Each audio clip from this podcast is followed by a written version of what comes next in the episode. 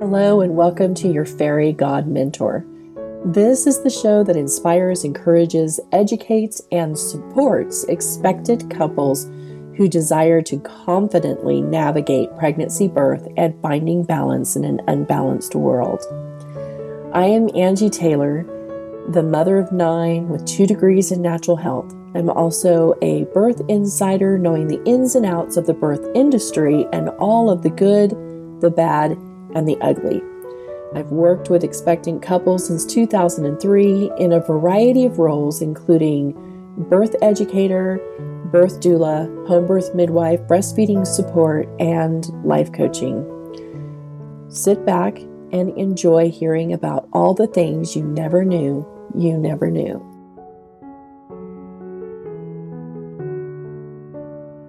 Hello, and welcome to today's episode. You are getting just me your fairy god mentor. Today, I hope to help dispel the confusion surrounding three terms uh, doula, midwife, and birth keeper. So I have I know a lot of doulas that are being hired and the expectation is for them to do things that midwives do and so it's very confusing for a lot of people. A doula is not an inexpensive midwife doulas and midwives actually do completely different things, although they do overlap. So, for instance, most midwives did start as a birth doula. Okay. So, because of that, they do know comfort measures, they do know distraction measures, they do know optimal positioning of the baby, they do know all of these things. Okay. And depending on who your midwife is, will depend on how early in your birthing process she arrives. But a birth doula is typically called in sooner rather than later for your birth experience. A lot of birth doulas will begin meeting with you somewhere towards the end of your pregnancy. Okay, they help to support your educational journey and help to prepare you for what's going to happen. They teach you some comfort measures, rebozo, as well as massage techniques. Some of them carry essential oils, some of them don't. So, this is basically a person to support the birthing woman and her sweetheart over the course of the birth process, whether they're in a hospital or a birth center or at home, and whether or not there is an obstetrician or midwife involved or even present. They're typically the first on the scene if you have hired one. A birth doula is never there to replace the father, except in instances where he's either not present because he's out of town or something has happened in the relationship, or he needs a break of some kind to go to the bathroom, to get something to eat, to take a nap. When he returns, his place is given back to him. So, a birth doula is not just there for the pregnant woman, uh, during her birthing process and the end of her pregnancy. She is also there for the expectant father uh, to help teach him things that he needs to know to kind of be that person in the room that he can look to when he's wondering, is everything okay? Do I need to do something? Do I need to step in? Um, so, a birth doula is oftentimes that person that he can look to for a reassuring look or a nod that everything is fine, this is normal okay? Because most men haven't ever seen birth. They've never experienced it prior to their first, and they've got questions. It is in a man's DNA to be her knight in shining armor. We cannot deny him that. It is part of who he is biologically. Okay, so oftentimes her sweetheart thinks she needs to be saved when she needs to just have space and for people to allow her and her body to work together to help bring this tiny human into the world. Okay? And so a birth doula can help support the dad in knowing everything is okay, giving him information if he's got any questions about what's going on, rather than pulling the mother out of her birth brain or the limbic brain as she's giving birth. A birth doula's job is never, I'll say that again, never get in between the expectant couple and their chosen care provider. So if the birth doula believes that a doctor, a nurse, a midwife is trying to push something on their client, it is not the birth doula's job to interfere in that moment. This is why it's a great idea for there to always be some kind of code word or sentence to help the expectant couple indicate to the doula what they need from her. For instance, when I was doing doula work, I always had my clients ask for lemonade or say something like, Oh, lemonade sounds so good right now. That was my signal to help move the care provider out of the room so that we could have a conversation. Because the expectant couple had questions, and in that moment, they didn't feel strong enough to voice what they wanted to voice without making things worse. Just something to help interfere with the conversation that was happening. Um, and then I would typically just ask the provider, is it okay for them to have a conversation before they answer your question? Now, in most cases, the answer is yes, that, that is fine. And so they would leave the room and give some privacy for the couple to have that conversation. All too often, when something's happening in the heat of the moment, we think that that means that something a decision has to be made right now. But oftentimes it doesn't. Okay? So, it is not the doula's job to tell anybody off. It is not the doula's job to remove from the expectant couple their responsibility to answer questions and to make decisions. If there's ever a need to move a provider out of the room, make sure that there is some kind of code that the expectant couple and the doula know as a heads up, we need to talk before I answer this question. Then, after the provider is out of the room, the doula's job is to answer questions, not to dictate what the couple should choose to do. A birth doula is there to help remind expectant couples of the risks and the benefits of everything being offered to them, to help remind the couple of what their original goals were, and to check in to see if anything has changed. Remember, as an expectant couple, there is intuition at play all the time. So if at any time mom or dad feels like something's not right, it is the doula's job to ask the question What has changed? How can I help you? A doula is there to support the expectant couple, not to take over, not to become an authority figure over the expectant couple. So that's another difference between a doula and a midwife. Now, with that said, a midwife is also not there to completely discount a mother's intuition. There are times in which things happen and a woman makes a decision that she feels is coming from her intuition, but it was actually coming from fear. And if we don't know how to teach her to know the difference, that is on us as a birth professional. Okay.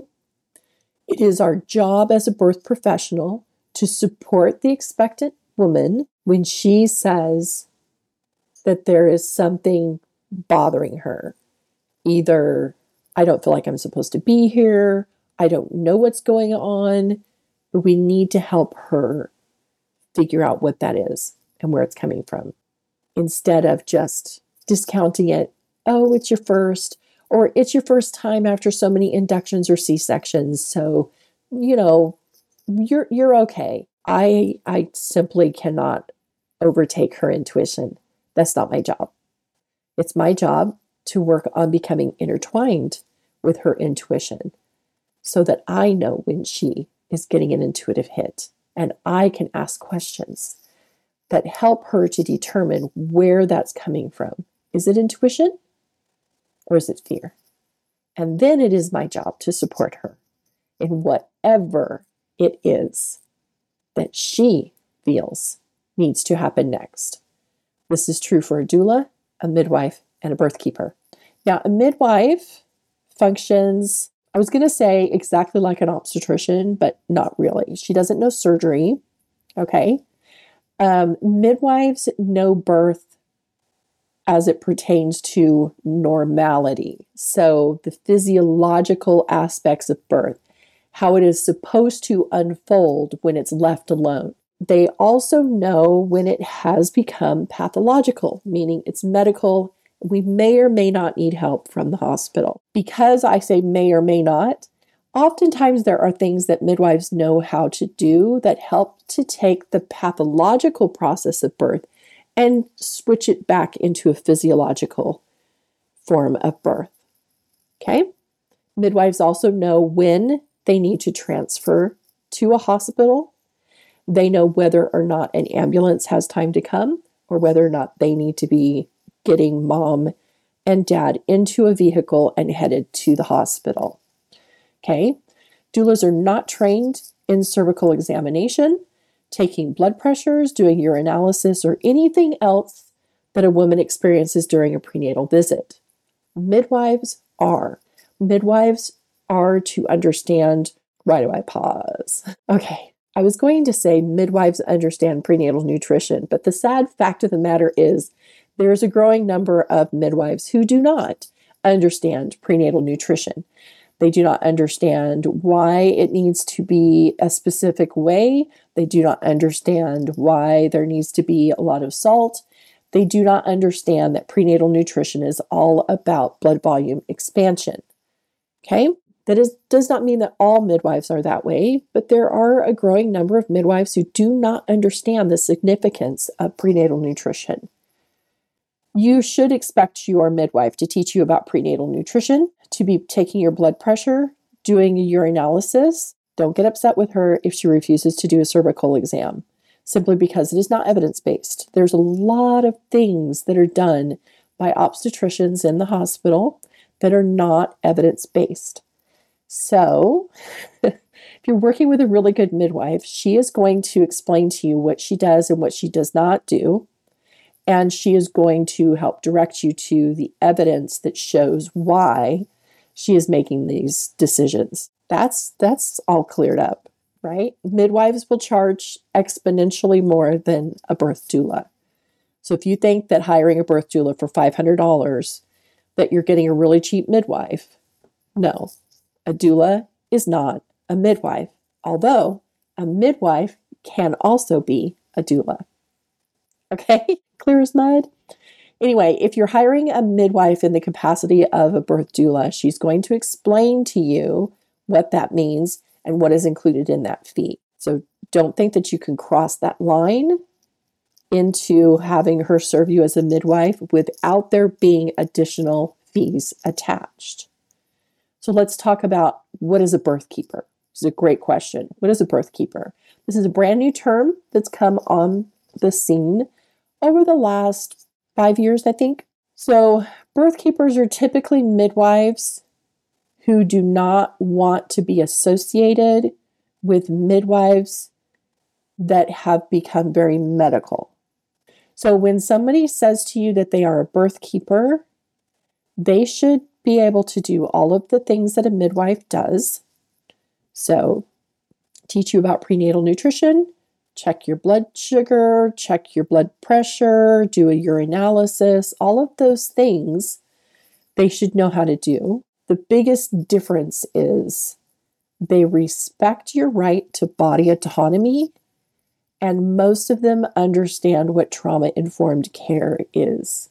They know that the woman is in charge and they place her in charge early on, reminding her that their care is directed by her. This is as it should be. It is a physiological process of the body, okay?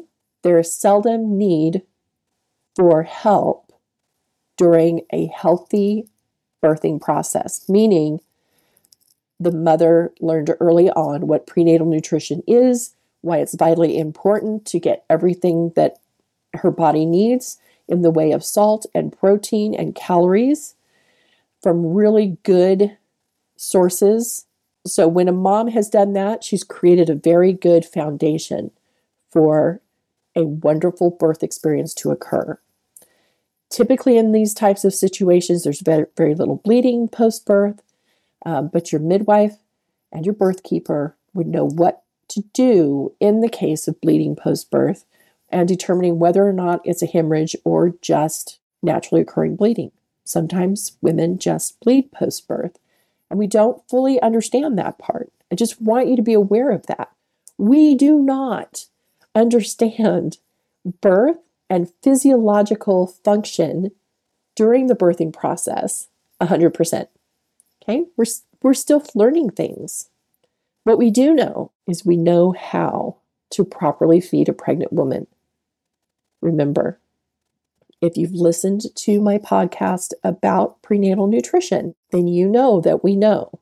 And you just simply go and search out Dr. Brewer Pregnancy Diet to learn all the things. You can also go to my website and click on the tab that says pregnant and then choose the page that says prenatal nutrition and exercise.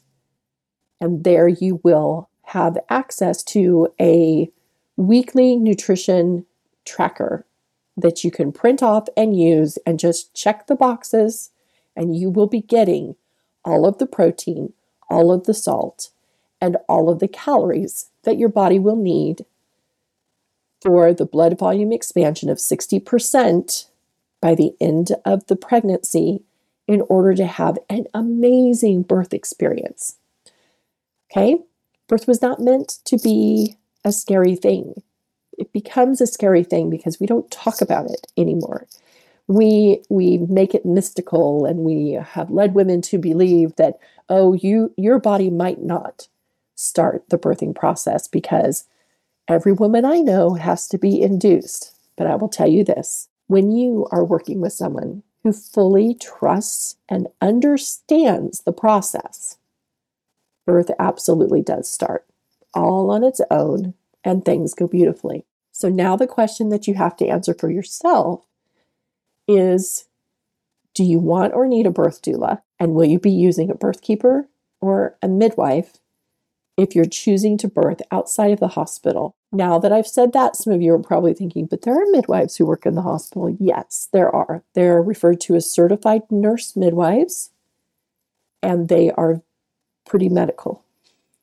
Okay. And in most states, they are what they can and cannot do for you is dictated by the state, by their licensing and certifying board, as well as by the obstetrician with whom they typically must be working. Certified nurse midwives can also do home births, but in every single case, their licensing and certification board will be tying their hands and dictating to them what they can and cannot do for you.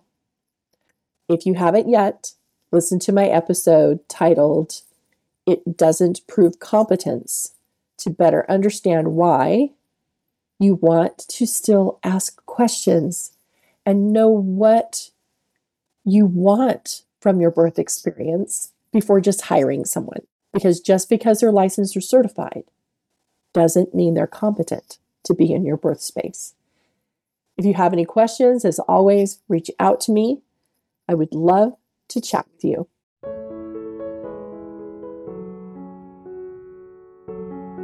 Thank you so much for listening to today's episode. To learn more about me, your fairy god mentor, simply go to angietaylorfairygodmentor.com.